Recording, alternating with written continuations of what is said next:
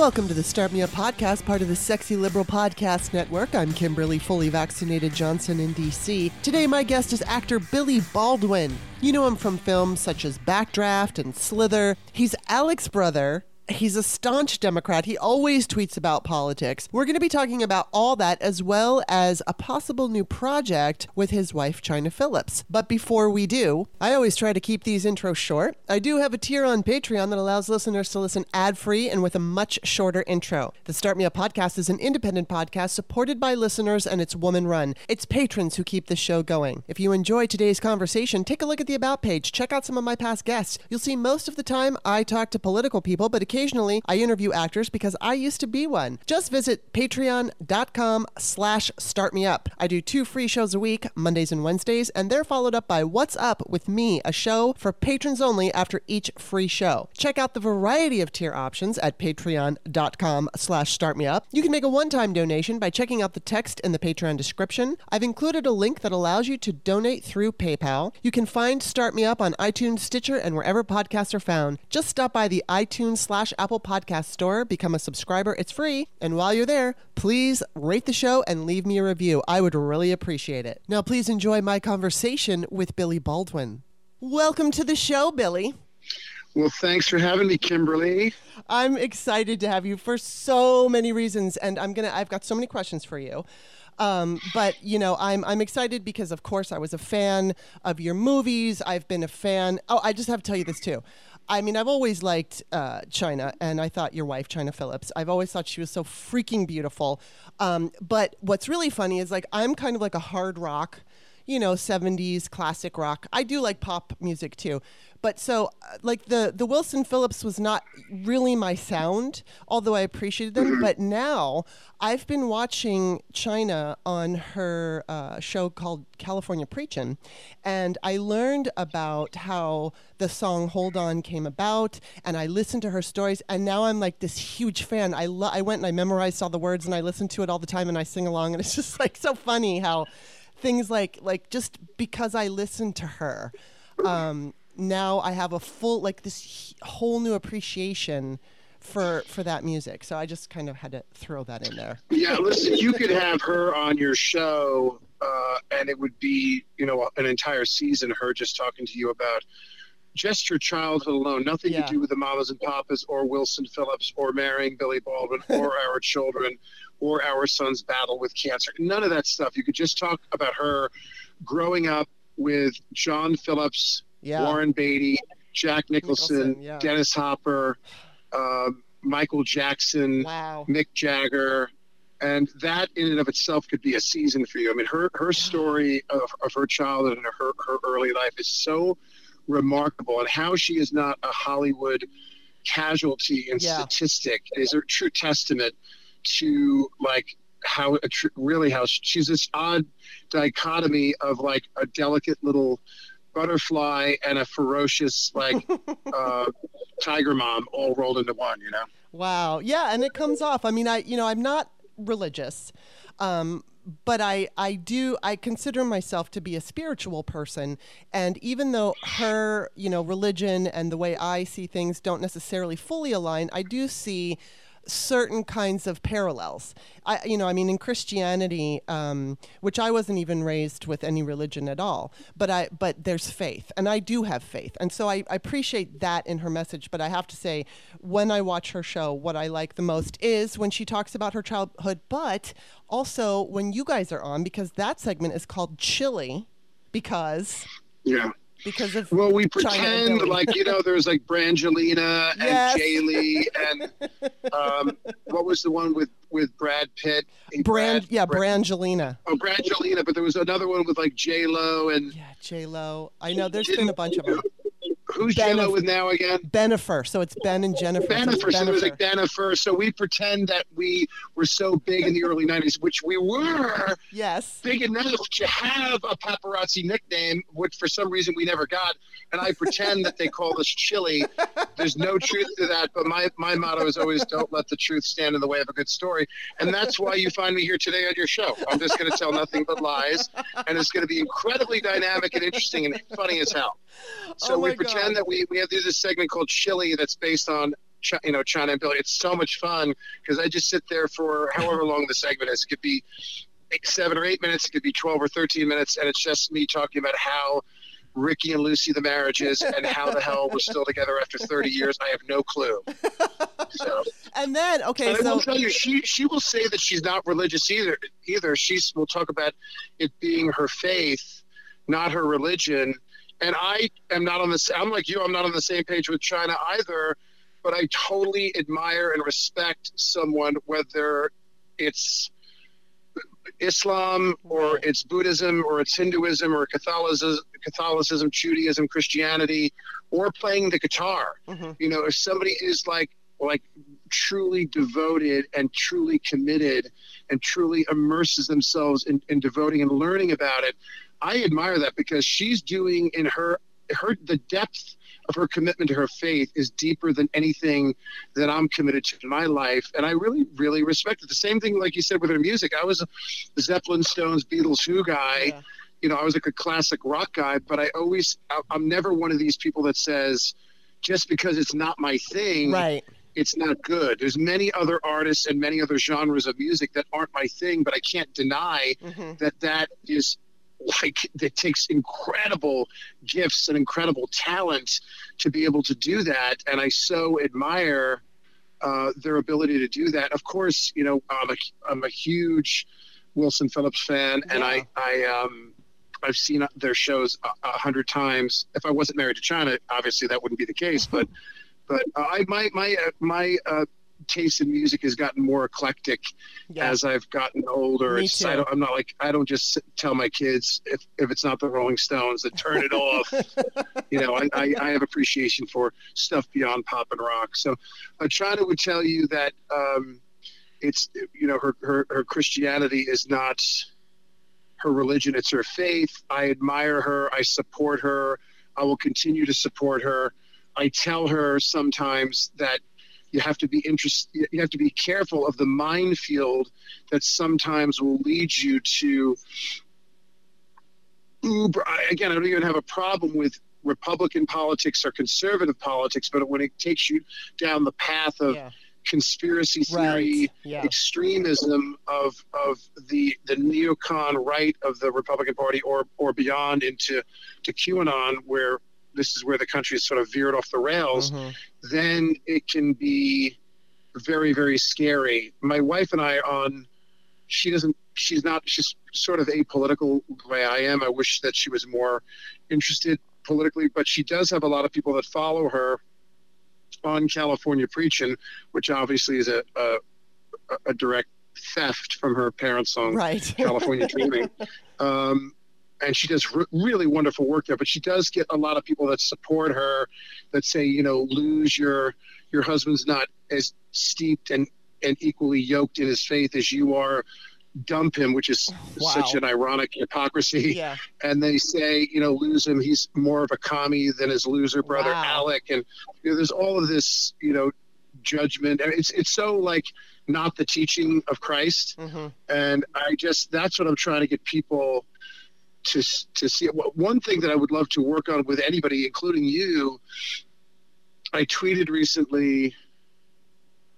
You know, the politics of Trump and the isolation of um, of quarantine during the p- pandemic has made me feel closer to my social media friends like Kimberly Johnson and it's made them feel more family to me and i feel closer to them than my own family members and my own friends and many of them like you i've never met. Right. and uh, i just feel there's there's a number of people that followed me and they trolled me and they heckled me and they attacked me.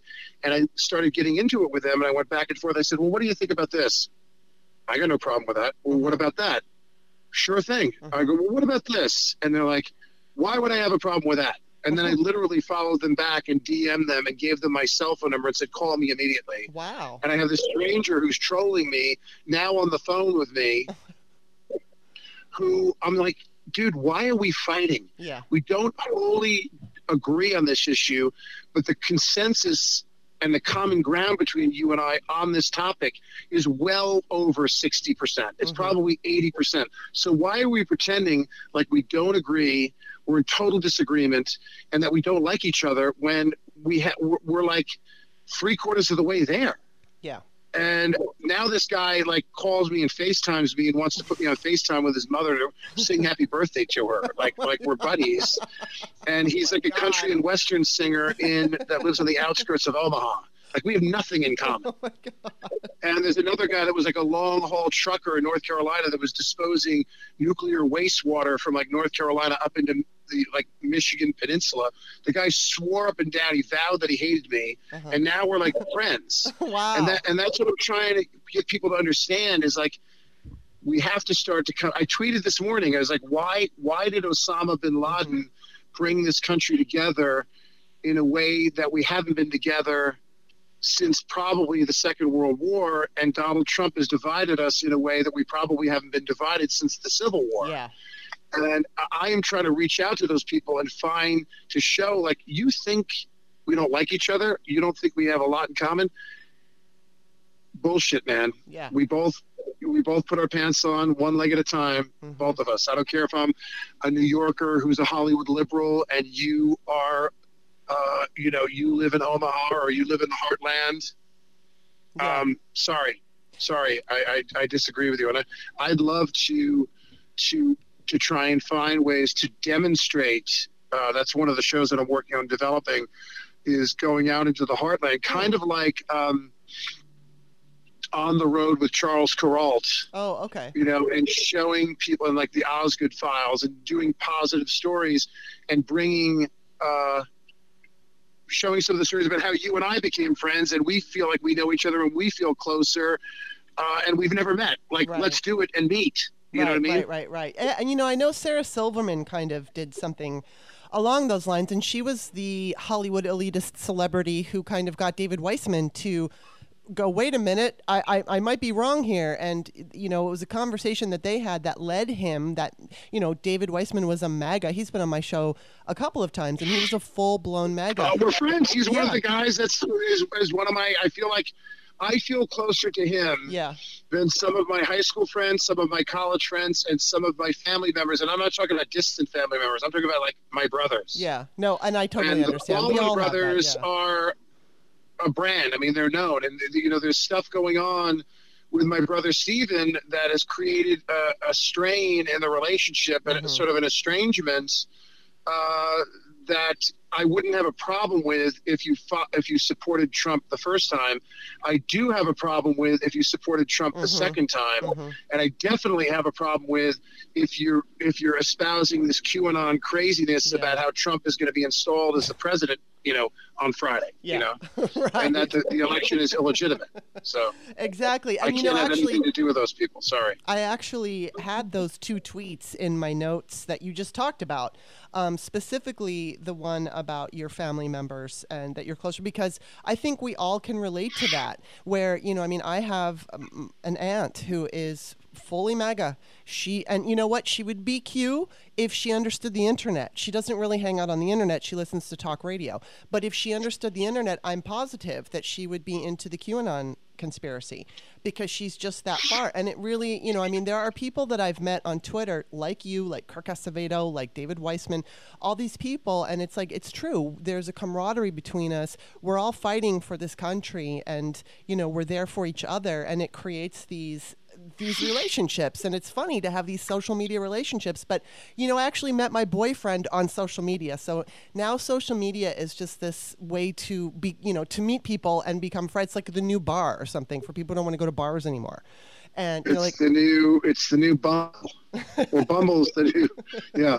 Um, well, that's cool. I, look, I'm, I'm just. Uh, I need to take breaks from it. You'll see now since since uh, Biden won that sometimes I don't go on my Twitter and, and I don't get involved with Twitter. I need a break for three or four days at Yeah. a time for my sanity, and then I'll just jump on and see what people are talking about, and I'll I'll, co- I'll give some social commentary here and there. But I think we got to start. We have to keep fighting, draw the line in the sand, and don't cross it, and fight when we need to fight mhm. But offer an olive branch rather than smash somebody in the head with a you know a Louisville slugger. We have to offer an olive branch and find the common ground and find the consensus and try to come back together. Again, look what happened after 9/11. We had yes, you know, all of our allies were in our corner all of uh, everybody neutrally was in our corner and all of our enemies weren't in our corner but they were like not they're not they're like look we saw the world trade center fall too so america's and their allies are going to do what they have to do and i sure as hell ain't getting in the way because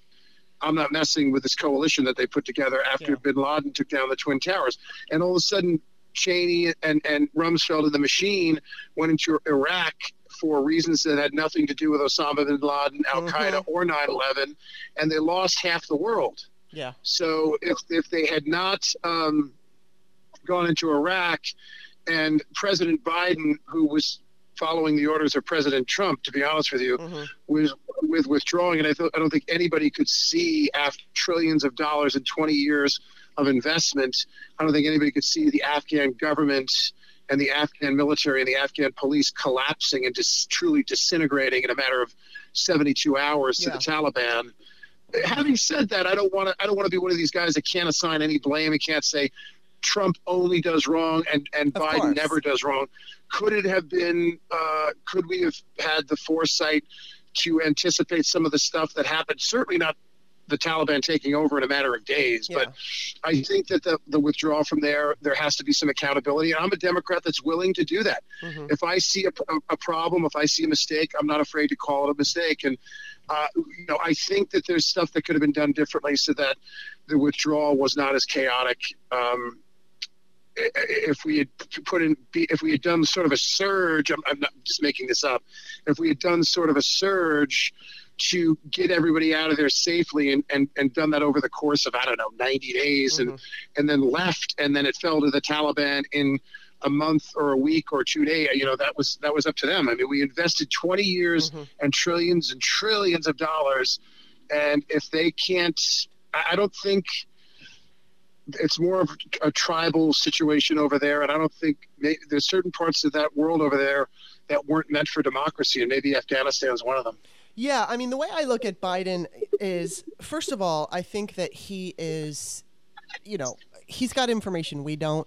And I absolutely criticize Democrats when I believe they should be criticized. I mean, I, I used to write blog posts about anybody, whether they were male or female, Democratic senators or House representatives that weren't supporting the Equal Rights Amendment. This was back in like 2013. And, you know, I wasn't friendly and I would literally threaten them with negative blog posts because I had the uh, good fortune of being on a lot of you know influential political pages and you know just was in the right crowd and I was blogging with the right people and I could use that to basically threaten them to like support women. And unfortunately I had to threaten some of them and eventually they did. I won't say who they are. And I didn't like doing it. It always made my stomach hurt. But it's like if you're a Democrat then you should be supporting equal rights for women period. There's no reason not to. And so yeah. I, it's very important to criticize. But I, the way I look at the Afghanistan thing is overall in the bigger picture I think it was fairly successful uh, you know, could it have been better? Of course, because everything, there's always room for improvement no matter where we are. But I think that, you know, I was going to ask you about this because I watched the I watched the MSNBC 9/11 special and this is the first time I, you know, I mean, I guess I've watched some things when Trump was president, but it really hit me this time watching this that so much of the fear that we were sold after 9 11 led to this hatred of other and it led us to where we are now. This it's not just that because it was a combination of the toxic right wing radio, Fox News, um, you know, Trumpism, and then foreign adversaries weaponizing our social media against us. There's all th- kinds of things, but it just really struck me like, wow, this terrorist attack on American soil by foreign adversaries gave the GOP this ammunition to use to scare Americans. I remember at the time, I was working for this company. Uh, it was like a bone china, selling bone china. And my boss was a conservative. And another sales rep was a conservative, and then the rest of us were Democrats. And I remember, you know, I wasn't even that political then, but I kept talk like hearing them talk about the fear. I want a president who's going to stand up to the bullies, and I want my president to fight. And they were they had bought into this bullshit narrative, like we had to live our lives on the offensive because of other, meaning at that time Muslims. Um, but it's it's just kind of sad to me to see how we have gone from you know first we had 9/11 and then obviously I think George Bush literally led to Barack Obama but then the racist freaked out and the combination of the fear campaign and a black president in a very racist country led to Donald Trump. Even though we voted for Hillary Clinton, we did. The numbers were there for Hillary. We vote, we we voted. But what I Hillary Clinton said something after 9/11 that I think I don't remember the quote. It was like it was better to be wrong and strong than to be right and weak. Yeah. Something like that. And and I, I don't agree with that. I mean, Yeah. you know, a- after 9/11, you're right. 9/11 was a major contributing factor to. I mean, you know, it was the first attack on U.S. soil since Pearl Harbor, and that was a military base. That wasn't, you know, directly attacking civilians, even though there were civilian losses. This was a civilian attack. Mhm. Um, I think that that in part contributed to why we where we find ourselves today. But I think you just touched on it more than anything else. I think the white, I think it revealed, it pulled off the scab Mhm. of racism and racial tension in this country. And I think people don't, aren't willing to realize that a lot of white Americans are uptight with the fact that the white majority is becoming the minority Mhm. and the Muslim ban is racist. Mhm. Build the wall is racist. Voter suppression is racist. Gerrymandering is racist. Look at look at Jim Jordan's district in Ohio.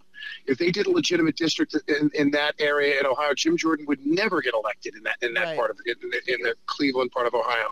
So uh, it, it really, I, a lot of people in this country want to go back to the post-war greatness of America, where you know the with the sexism and racism, where daddy works and mommy stays home and raises the kids, and and the white majority is comfortably in control. Mhm. And we don't live in that world anymore. And if we don't build the wall on the southern border, and more and more brown people come in from Mexico and Central America, once they get to Arizona and Texas and and and California, are they going to vote for the?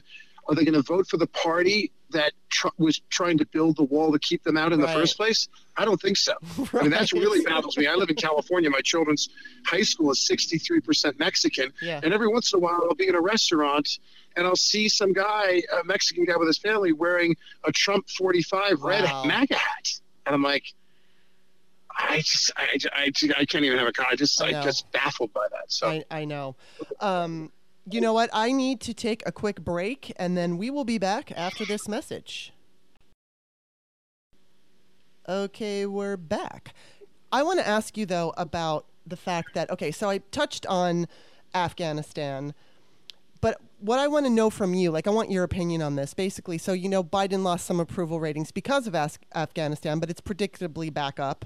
Um, and it seems to me that he's just out of fucks. He doesn't give a shit what the GOP thinks of him. He doesn't care what the critics are saying about him. What he is focused on right now, in my opinion, is doing the right thing. He's got those child tax credits. He's trying to get the infrastructure bill. So just recently, he told, I think it was yesterday, he told Pelosi and Schumer that he's going he's ready to start pressuring the centrist Democrats like Manchin and Sinema whoever else about this voting rights bill. So I want to know, first of all, my first question is how confident are you that he can? He, I like for me, I trust Biden. I don't know about Manchin. I don't know about Sinema. How confident are you that Biden can get that done? Um, I, think that they can get it done. I'm confident in Biden and his staff. I'm, uh, I'm confident in Pelosi and the, the, the, the absolute like Margaret Thatcher ironclad fist. She rules all of the parliamentary procedures. Uh, uh, you know, uh, you know when she when she was uh, decided to, to remain as the speaker, I said, you know, it's time for a change. We need some younger blood. Maybe it's a guy, preferably a woman. Maybe it's a, a woman of color. And let me tell you something. That woman yeah. is so impressive. She makes gaffes, and she's very she's a lightning rod. She's very divisive. Yeah. I criticized her during the State of the Union address when she started ripping up the speech. I just felt like that was not necessary. I mean, I understand when she did the, the patronizing hand clapping, that was kind of enough. Yeah. When she tore up the speech, I just I was just like, don't give them, don't give them a chance to throw gasoline on the mm-hmm. fires. Mm-hmm. Some silly petty thing that she did. The person who I don't trust, and I know personally and not well, but I used to know fairly well, is Schumer, mm-hmm. and I, I wish Schumer would get a little bit tougher. And I think that they can get this done. I don't know what they're going to do about the. Um, uh, why am I blanking right now? Um, the filibuster. Oh. I don't know what they're going to do about the filibuster, but I don't. I used to, you know, I, I have a degree in political science. I interned on the Hill. Mm-hmm. I've worked very actively in politics for decades. I don't really have the knowledge and the expertise and the history of the filibuster to say definitively that it should stay or it should go. My gut is telling me it's antiquated.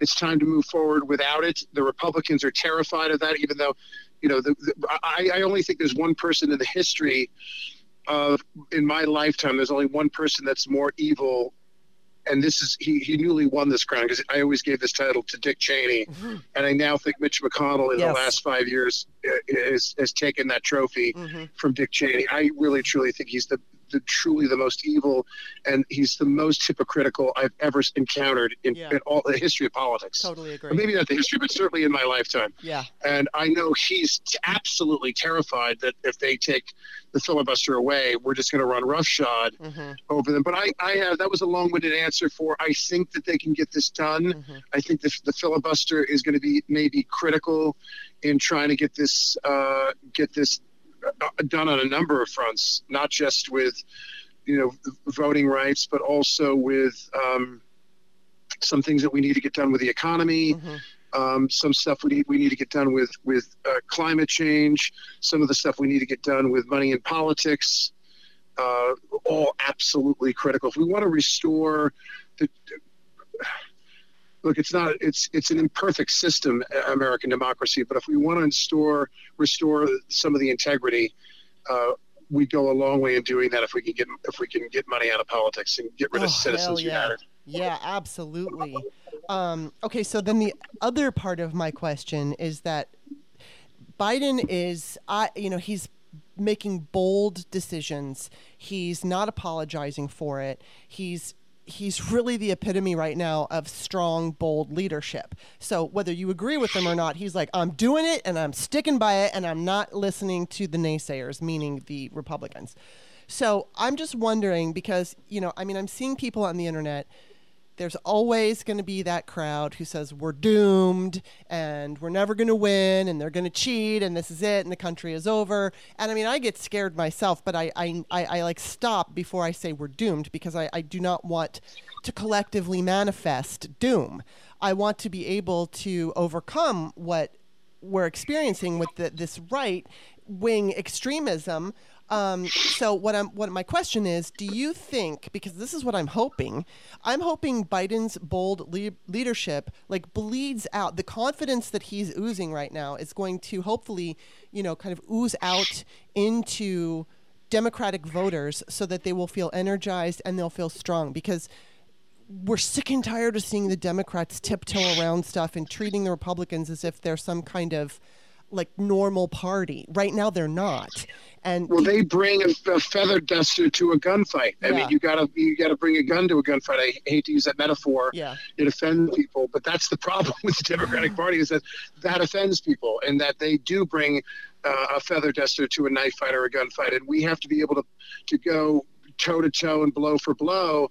I think a big key for this is going to be look, Americans are short-sighted, narrow-minded, sh- selfish, uh, uh, pocketbook wallet voters. So if the economy continues to improve, then we're going to be able to not go after. We have, we have to do two things. We have to do what Stacey Abrams did in Georgia across yes. the country, in not in all 50 states, but in the critical five, six, seven states. We need to do we need to win seven Nobel Prizes, not just one in, in Georgia.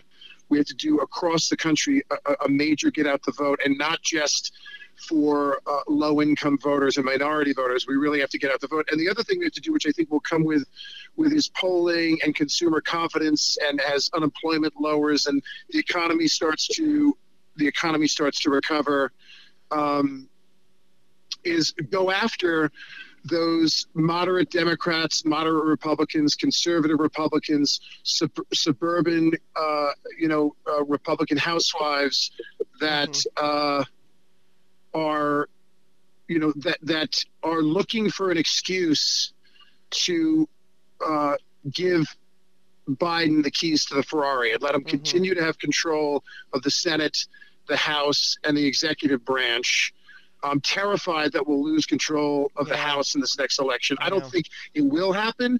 I think it would be inexcusable if it does happen. Yeah. I think the uh, uh, after after the the five years of Trump, for you know, uh, six years of Trump, the year of the election, the four years in office, and the years since, if we if we don't have the ammunition to uh, extend our lead in the Senate and extend our lead in the House. I'm not talking about sweeping numbers like after Watergate and stuff like that, but yeah. to have a little bit more of a comfortable control where we're not like doing a, a Wallenda high wire act in the Senate all the time. um, I, I, think those two things are, are critical. If the economy continues to improve mm-hmm. and consumer confidence continues to improve and the boring, you know, you know, unempl- unemployment's an important one, but uh, right. you know, the stock market and people's retirements continue to, they, they can continue to brag about that like Trump. Uh, we may be able, if we can turn out the vote and get a, a couple, get enough crossover votes, that's going to be it's really big what's coming up in 2022. It's really yeah. really big because that that or a, or an indictment are the only things that are going to keep Trump. Apparently, Trump is saying, "Do you believe this?" I'll ask you, Kimberly. Do you believe this guy? If if they take control of the House and Trump is not indicted, even if Republicans want Trump to run again, do you think Trump runs? Yes. And do you think he could win? I don't know if he could win, and I only say that because of the last election. But then again, I, you know, people have a tendency to change their minds about things, especially if, you know, like I'll give you a perfect example. My car mechanic, it, I have two car mechanics that are both conservative, and they told me they don't like Trump. And so I felt like they probably either didn't vote in 2020 or they voted for Biden. Um, when I went and I dropped my car off not too long ago, and the guy, the owner of the shop, was pissed off because he was uh, he was vaccinated, his brother wasn't, and he's pissed off that he hasn't been able to go on vacation and he still has to wear a mask. He did the responsible thing of getting vaccinated, and he's pissed off at the anti-vaxxers. And so, I said something about um, I can't remember. I said something about Biden. He's like, "Well, he's not doing anything." And I and I didn't. I mean, he's my car mechanic, so I, I don't want to get into an angry fight with him.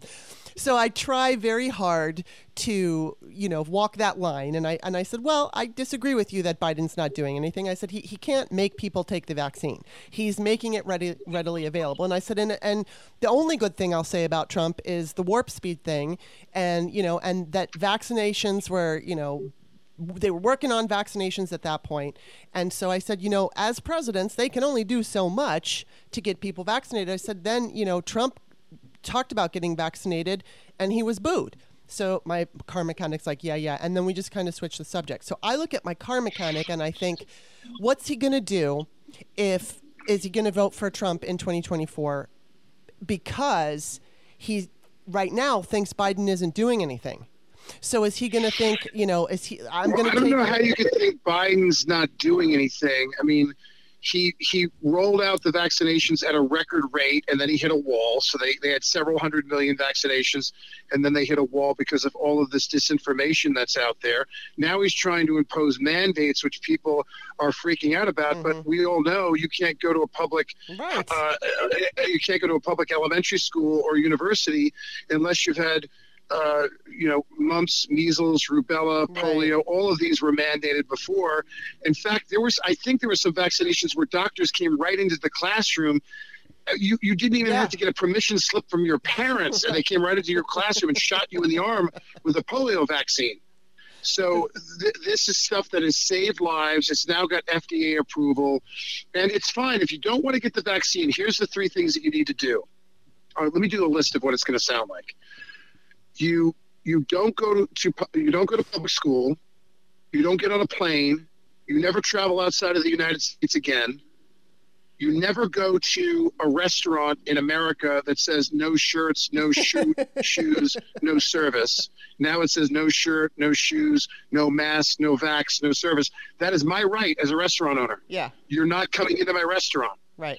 So if you don't want to travel, if you don't want to go to Italy, if you don't want to go to into private uh, uh, businesses, uh, you know, establishments, if you don't want to go to public school, if you don't want to serve in the military, hmm and uh, here's what they also what I want them to do: you sign a contract that says, if I don't believe in the science now, it's simple. This is what the contract says. If I don't believe in the science now, I don't believe in the science then. And that means if I won't take the vaccination now and I get sick, which just happened to my friend, and he went to the hospital, he's 70 years old, double pneumonia, oxygen level dropped to 83 Oh my God. almost had brain damage, and they saved him. And every time they took him off the oxygen, his oxygen level went from 95, 96 down, plummeted down to 80, 80 at 70 years old. That sounds like you're going to die to me. Somehow this guy recovered. And I'm like, it's interesting how you wouldn't take the vaccination, Right. which was FDA approved, but you will go into the emergency room and now you believe in the science that will save your life. So do me a favor, sign this piece of paper that says if I don't believe in the science now, I will not believe in the science then. And if I don't get the vaccination now, I will not occupy an emergency room bed, an ICU bed, and have them save my life. I'm just going to tough it out like I do when I catch the flu in the winter. I'm just going to tough it out and roll the dice and let's you know let's let's see what happens. Okay, if you're willing to do that, then uh, uh, let let's talk.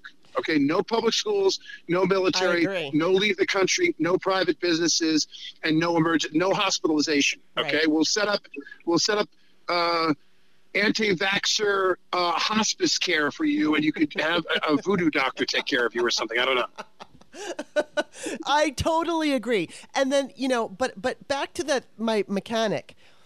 He is a conservative. So regardless of the fact that he doesn't like Trump, for I don't know exactly what his reasons were for not liking Trump, but he's still listening to probably Fox News. He's still listening to the disinformation. So with that disinformation for X amount of years, four years in between, and then you're gonna, you know, he's deciding that Biden is somebody he doesn't like, and you know he's hearing the news and not hearing the legitimate news. He's hearing the fake news, and so he's going to base his decision on who he's going to vote for. Now, you know, frankly, I also wanted to ask you about Ron DeSantis because to me, whether it's Donald Trump or Ron DeSantis or whoever is going to be, um, I mean, if they picked Romney, which I doubt they would, I would be less concerned because I feel like now Romney is a pariah in his own party. Th- that party is so extreme. Ro- Romney is way too like down to earth for them to consider him, and I don't think that he could win. I think the only way they could win is a by cheating and b by having an extremist in there. So I wanted to ask you about Ron DeSantis. Do you like initially? I, I mean, I'm still terrified of him no matter what. But initially, I was more terrified that he was going to be the nominee and possibly win. I'm not sure now what's what's what's happening in Florida with school districts fighting his bullshit defunding schools with mask man. What do you think of him? How how frightened are you of him? Well, he doesn't scare me as much as Trump, but he's he's completely incompetent. He's completely mismanaged, you know, as the executive of the state of Florida. Um, I'm not sure. I think that. I mean, listen, the coalition that you have to hold together between moderate Republicans and uber extreme Republicans is pretty. It's got the divide has gotten wider and wider, and they need to move to the middle if they want to win a national election. They need to move towards a guy like Romney. I mean, Romney is a fiscal conservative who's uh, socially either fairly progressive or at least open-minded. Mhm. He he passed socialized medicine in Yeah, the state true. of He Massachusetts. So I, I I think that he's probably too far left for a lot of those Yeah. people, but they they definitely need to come up with somebody who is um, more middle of the road. That's uh, that's a fiscal conservative and and uh, more more you know more socially moderate. Otherwise, they're not going to win. I mean, that's yeah. my personal opinion. DeSantis does scare me, but I think DeSantis is there's too many unforced errors or too many self-inflicted mm-hmm. wounds mm-hmm. for him to survive that process. You know, look what happens every every cycle. There's somebody that jumps out to the lead, and yeah. then like three weeks. I mean, look what happened with Biden. I mean, yeah. Biden was dead until Super totally. Tuesday, and I can't remember.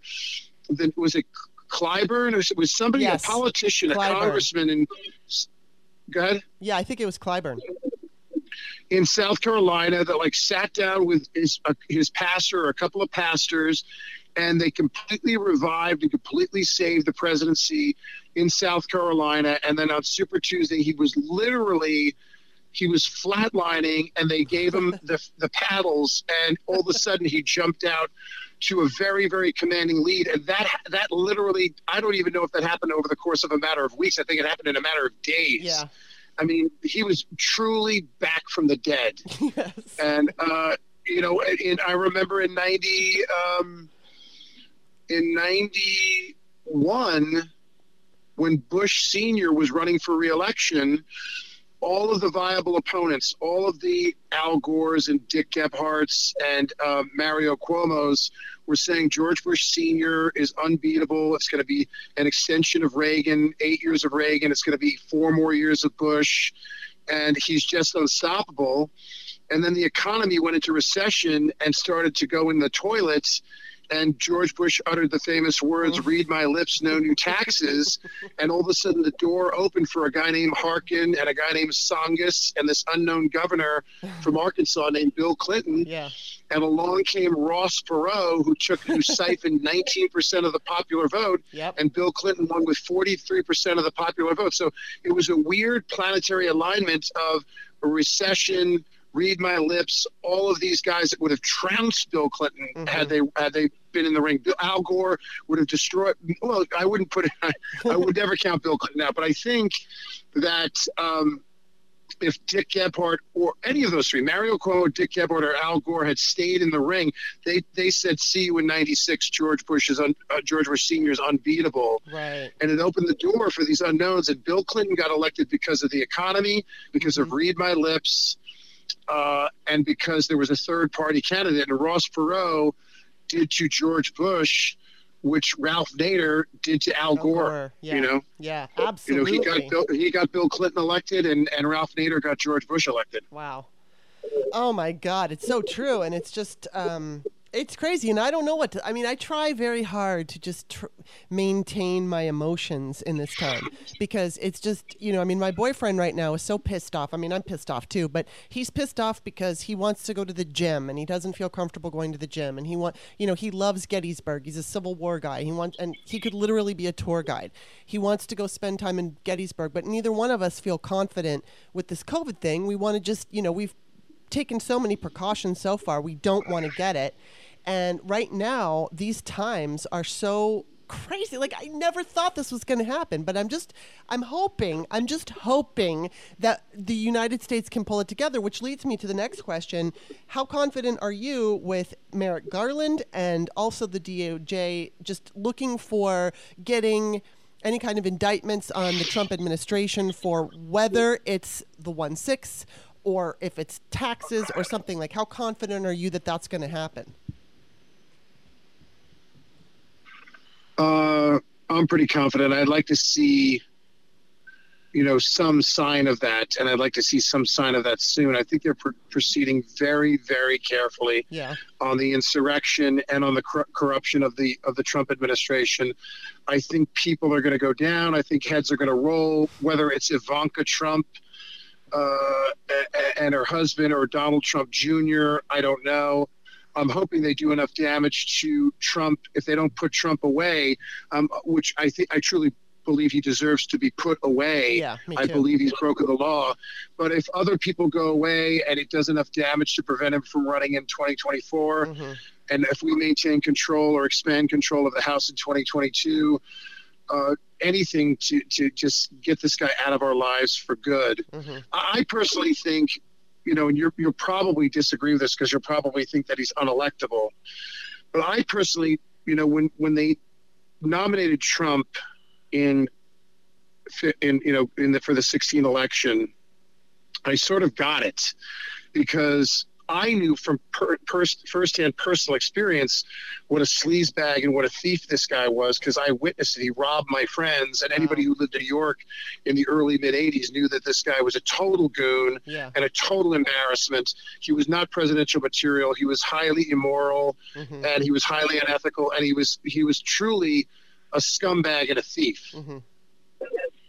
And uh, anybody that did business with him that was in HVAC or electric or demolition, the casinos or on the high rises, they all knew that this guy was a thief. Yeah. I had been at many fundraisers for nonprofits that I ran, or my or my mother's breast cancer foundation or the Creative Coalition, where he would come to the event. Sometimes he wasn't even invited because he was there was going to be hot chicks and celebrities there with Wow. the Creative Coalition. He wanted to like hobnob with Susan Sarandon or something yeah. and he would come there and then we'd do the paddle raise at the end and he would raise his hand and commit to you know he couldn't embarrass himself and raise his hand for a thousand two thousand Yeah. five thousand he'd raise his hand in the paddle raise for five for for 10 grand or 25 grand maybe not 25 grand but 10 grand. And then you people were like don't even send the invoice. It's Wow. like he just does that for show. You're never going to get the money.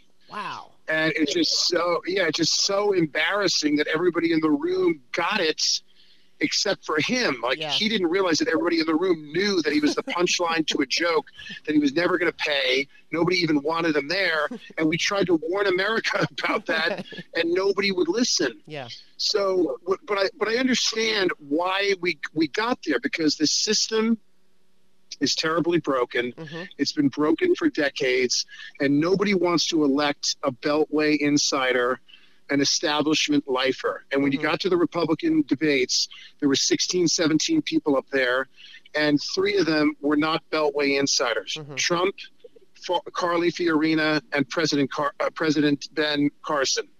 Those three. Carson is out to lunch. He's not charismatic and dynamic and fast enough on his feet politically No. Obviously, he is intellectually, but politically, he's not savvy enough to be the president. Carly Fiorina uh, failed at Hewlett Packard, and basically, almost everybody that had worked for her or under her despised her. She's inherently unlikable. She Mhm. killed. She took care of herself, Mhm. and it left. If you were looking to elect somebody who wasn't a Beltway insider and you wanted to try and start running the government like a business, if you wanted to do to the government what Jack Welch did to General Electric, then and you wanted to rate you wanted to elect somebody who was a businessman donald trump was the only man left standing that wasn't a beltway insider Mhm. and they wanted to try something new and they wanted to try something different so for that reason i sort of don't fault them they just bet on the wrong horse Mhm. if you had elon musk or if you had richard branson or if you had um uh um, what's his name from uh, Bezos, Jeff Bezos. you know, maybe a Bezos, but the guy from uh, Buffett.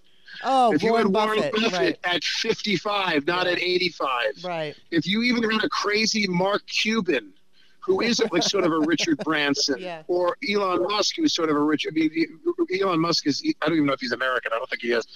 Um, if he has citizenship here, but. The, the one person, if you had a Jack Welch at 55 years old who was like a slash and burn, I'm going to make this government more effective, more efficient. We're going to run it more responsibly, like a corporation.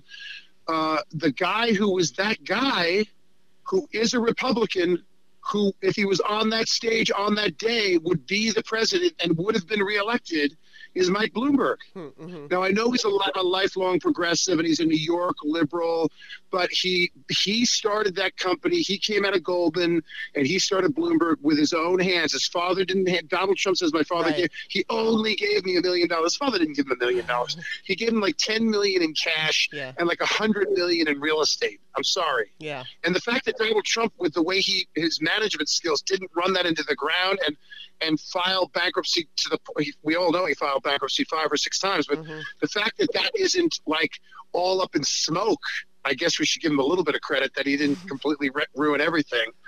Um, but what he was given in, in those dollars in those days should be worth he should be worth 10 times what he's worth mm-hmm. today which by the way is donald that's another thing is donald trump a billionaire yeah. or is donald trump worth like truly worth all when you offset his debt is he worth probably a couple hundred million dollars that's an that's another you know right another conversation for another day and a punchline to another joke. But if you, if Mike Bloomberg left Goldman, he built Bloomberg with his own hands from the ground up. He's a legitimate uh, fiscal conservative, but socially probably too not progressive for Republicans. He's almost invasive. Yeah. He was the one that wanted to have this, like, you know, the sin tax for tobacco and alcohol. He wanted to have, like, the Slurpee tax, where he wanted to, like, right. you can't feed kids this fattening food because if you do, they're going to become obese and they're going to get, get child diabetes. It's going to cost the healthcare system and the economy X, Y, and Z.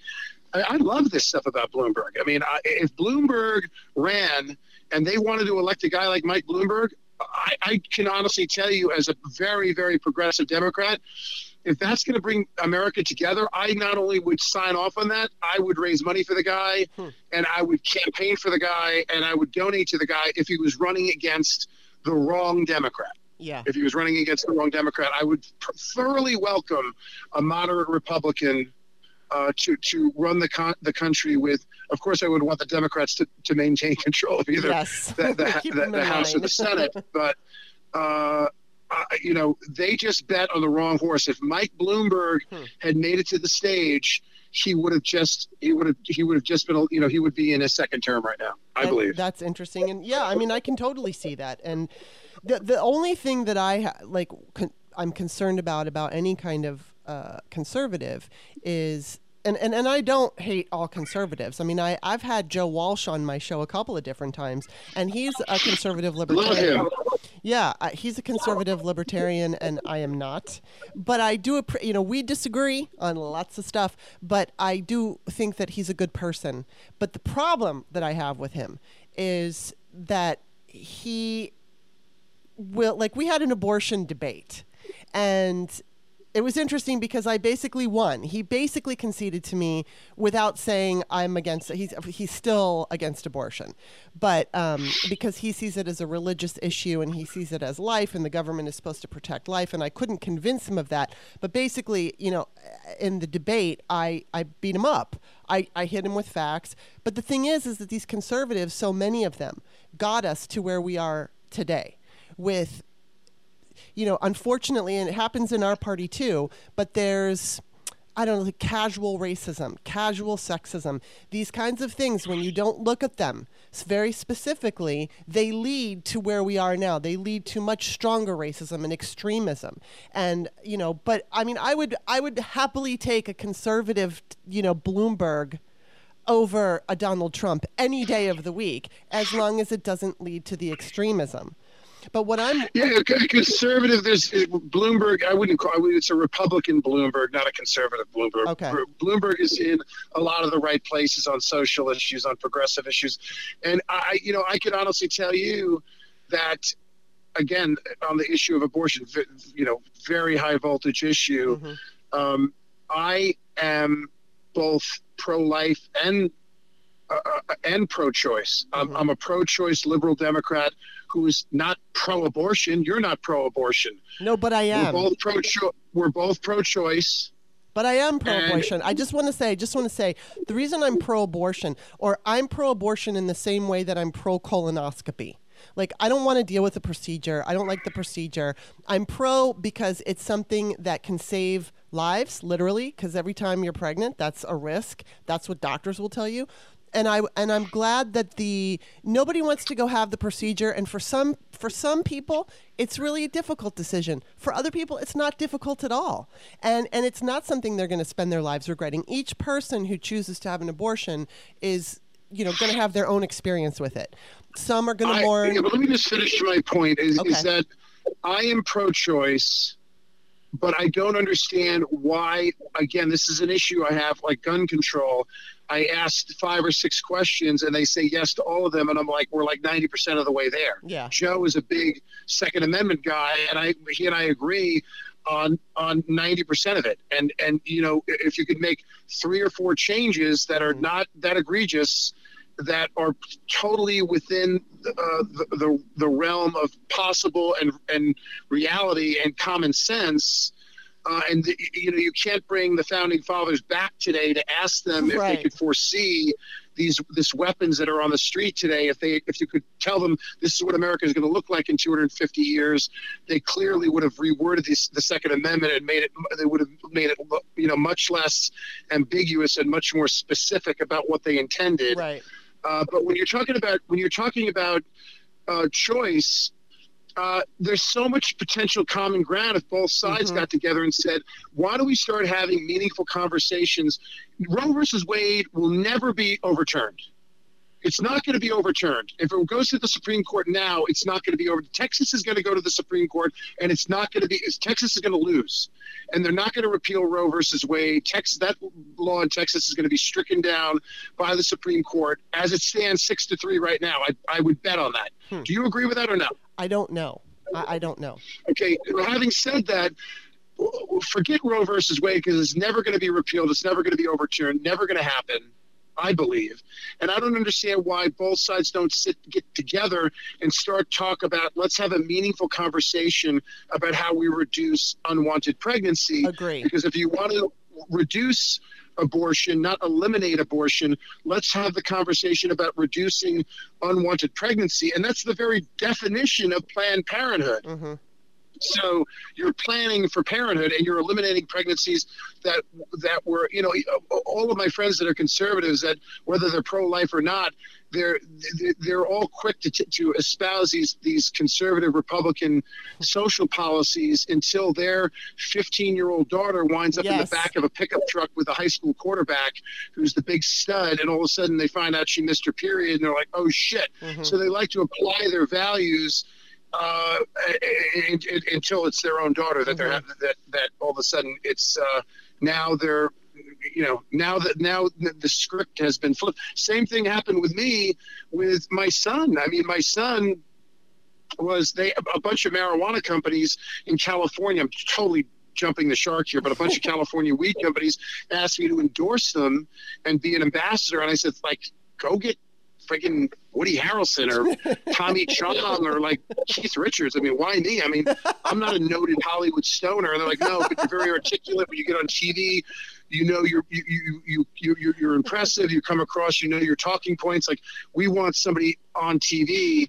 And I was like, look, I'm not going to jump into this now. This is when people were raising the capital to to to launch the companies when when weed became legal. hmm And then my son got became ill. My son had stage four cancer, Oh. and um, and then he had to use marijuana for medicinal purposes as Yeah. a teenager, as he was going through 28 rounds of chemo. And then all of a sudden, this the, the script got flipped, and all of a sudden, I was like. Then I was anxious to get out there and Yeah. spread the word about the, the, the menagerie of ways in which chronic pain, PTSD, Mhm. sleep disorders, anxiety, depression, cancer, hmm there's so many ways in which people are benefiting from the medicinal uh, the medicinal uses of that. So I, I, I changed the subject, but you know I just think that that there's a conversation to be had where we could start talking to people on how to raise awareness and educate young people, very young people in sex education Mhm. class that will lead to a reduction in um, And, abor- and I'm in to- unwanted yeah, pregnancies uh, you know, it's rather funny. than, than keeping having having the Republicans don't want to reverse the Republican elected officials don't want to reverse Roe versus Wade. They just want to keep using it as a weapon to raise money. Yes, That's what they I, want. I they want to say, keep stoking the flames. That's what they do. The politics of division to go into their base and get the ten dollar, the twenty dollar, the fifty dollar, the hundred dollar check. I agree with that, but on the flip side, I would say that they could still use it if they were to if they did overturn it, then they would use it to say if you give Democrats power back, then they're going to make abortion legal again, and they would they would fundraise off of that. I'm not sure what they're going to do. I think they're effectively gutting it anyway. It's just like with the Supreme Court gutting the Voting Rights Act. It's kind of the same thing, especially, you know, while Obama was president, the Tea Party went to town and got rid of all the abortion clinics in Texas and all the abortion clinics in Mississippi and all these red states with these stupid fucking trap laws. And so now women in those states who find themselves pregnant don't have anywhere to go, even though it's it's legal. But I remember Hillary Clinton getting a lot of crap because she said, "Let's keep." I can't remember the exact way she said it, but like, "Let's keep it rare," and um, I can't remember what else, but rare. And I know some people took issue. Probably rare and fair. Like, you know, I'd rather be, yeah. Uh. But the idea, like, I know some feminists didn't like that she said that because they took it to mean and I'm a feminist, but they took it to mean like she was making abortion sound like this big negative thing. No, no. You know what? I was a single woman for a long time, and there was a couple of different times in my life that I got pregnant, and I was no in no position to have a baby. Whether it was with the person I got, I was having sex with at that time. Um, it was not a serious relationship. I, I didn't have a serious relationship until I was 47 years old. I I would live paycheck to paycheck. I lived alone in L.A. for a long time with no family around me, so I was in no position to take on being a mother, and it was I never wanted to have to have an abortion, never. But I would have been, you know, if that situation came up for me, then it, of course I, I didn't want to be pregnant in the first place, but I would have been so freaking happy to have that choice, and not even I don't happy relieved. I would have been relieved, and you know, and it's like that. I think the the abortion argument, just to just to end on this part, I don't want to take too much time on this, but it's like there's so much emphasis put, and I see a lot of men online saying, "Oh, that must be the hardest decision to make," and it's like in some cases it certainly isn't, and it's it's certainly you know I know so many women who have had abortions and don't feel regret. They just knew at that time in their life. I, I, I, totally agree with you, and I totally understand. And for any Christians out there that are listening that think this is the, this is like the Antichrist, all I can say is, especially to them, is is uh, I I think we have to do better never always pro-choice never yes. repeal roe versus wade educate people so that they can they can plan for parenthood and we can reduce radically reduce or significantly yeah. reduce yeah. unwanted pregnancies and you know people i guess what they'd like to hear from our side is that they'd like to hear people taking uh, parent the, the, the I don't know how to articulate this without coming across the wrong way, but they they don't want abortion u- used as a form of birth control. Mm-hmm. They prefer that that number that that it's used far less than it is. So if that's offensive to somebody, you, my wife, me, I'm a guy talking about it, so I should I should, should stay the hell out of it. It's like it, again, it's your choice. Let me first of all comment on that, and then I have one more thing I wanted to say about a book that I read that I, I wanted to make sure I got this in. Okay, uh, well, I'm sure you know actually. And all I'll say what do you think about what I just said? As far as using abortion for birth control, a it is birth control, but it, I wish I could have. Somebody said something online the other day that was perfect, and I wish I saved it. But it was like, oh, I'm just not going to brush my teeth, and when they all fall out, I'll just go get new dentures. People, women. No woman I have ever known thought, well, I'm just going to go have sex, and oh, if I get pregnant, I'll just run and get an abortion. I mean, there are women that I've known who have multiple abortions, but most women I know, when they got pregnant and didn't want to be pregnant, it was it wasn't something like, oh, I'm just going to run to the abortion clinic, and it, it's not like that. It's it's just of you know each woman's going to have their own that, thing. You know, if if if you if if you've had an abortion a few times, then I would hope that moving forward you would try to be uh, I don't know what the word is be more um, cautious and more careful so that you didn't have to. You, could avoid that in the future because well, I know I it's totally, a tough decision I to make. I totally get that, but but that only takes into account women who are having consensual sex and maybe making some mistakes. There's also the women who are stuck in relationship like abusive relationships, and and there's know, also the guys role in it too. I mean, this right. is not you know you know. So let me just finish. I wanted to say something interesting, and it's it's. I'll try to condense this as much as I can. But there was a book everybody was reading on the beach years ago, 15 years ago, that you've heard of or read called Freakonomics. Oh, everybody yeah. was raving about it, and I finally, you know, said I got to read this book. Everybody's. Re- I hate doing the thing that like everybody else is doing, but I'm like, everybody's raving about this book. I got to read it. So I read Freakonomics. I read chapter after chapter after chapter. I'm like, that was a good chapter, but I, to be honest with you, I didn't really learn. Like, I sort of was familiar with that concept. You know, I read another chapter. That was good. I didn't really learn anything new. Mhm. Um, you know, I read lots and lots of chapters, and I'm like, why is everybody raving about this book? Because this isn't really like mind blowing and earth shattering. And then I read this book about Roe, this chapter about Roe versus Wade, and they said they were trying to figure out why. Uh, actually, sorry, it wasn't about Roe versus Wade. It was the chapter was about crime reduction when President Clinton took office Mhm. and tr- violent crime in America dropped in 93, 94, 95, like 30% violent crime dropped year after year after year. And of course, the, the dot com economy was booming and crime was plummeting and Clinton was s- sitting there taking taking uh, credit for, for all of it Mhm. when really, you know, Bill Gates probably had more to do with it and Steve Jobs had more to do with it. But uh, Clinton did a great job and got reelected. And so I'm reading this chapter and they're trying to figure out why the crime rate is dropping. And they talked about the drug of choice shifting from an aggressive crack cocaine back to heroin. So they disproved it. It wasn't related to. It wasn't related to street drugs. Mhm. They tried to relate it to policing tactics, and they talked about Giuliani and Bratton and the squeegee guys and the graffiti guys, and they're like, wait a second, you know, 95% of the country doesn't utilize those same policing uh, methodologies, so it's not that either. And then they talked about the booming dot com economy of Clinton, and they went into pockets of the country that was not the beneficiary of that economy, like upstate New York, Buffalo, Rochester. There were certain areas that were not booming from the economy, and yet the crime rate was dropping. Hmm. So they sort of quasi disproved it because there were areas that were still in the Rust Belt and the Sun Belt that weren't benefiting from the economy, but violent crime was dropping at the same rate. Hmm.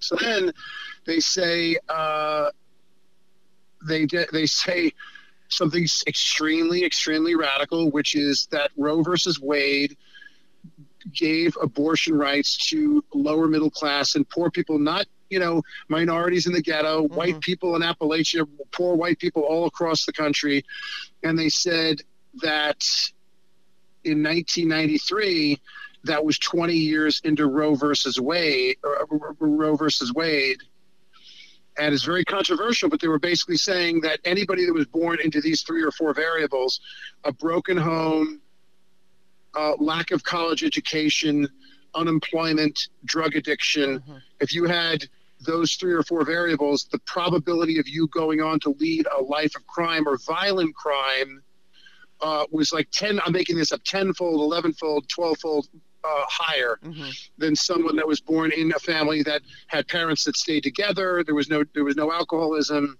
Uh, they, one of the parents was college educated, blah, blah, blah. Hmm. So basically the argument was that the crime rate was dropping Mhm.